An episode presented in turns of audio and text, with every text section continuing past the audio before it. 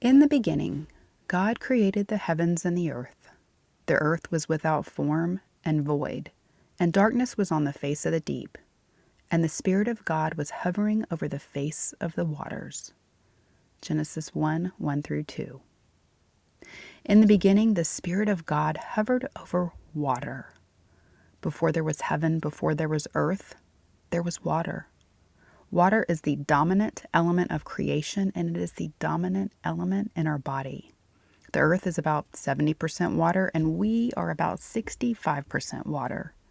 The vast majority of the earth's water is salty, and our blood, mostly water, has a concentration of salt that is similar to seawater.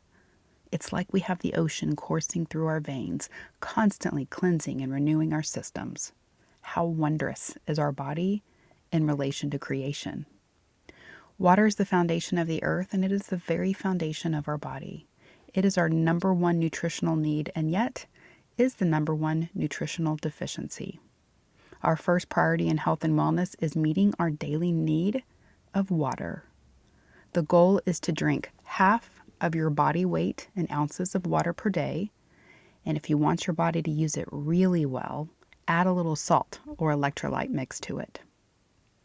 God designed us with the need for water, both physically and spiritually.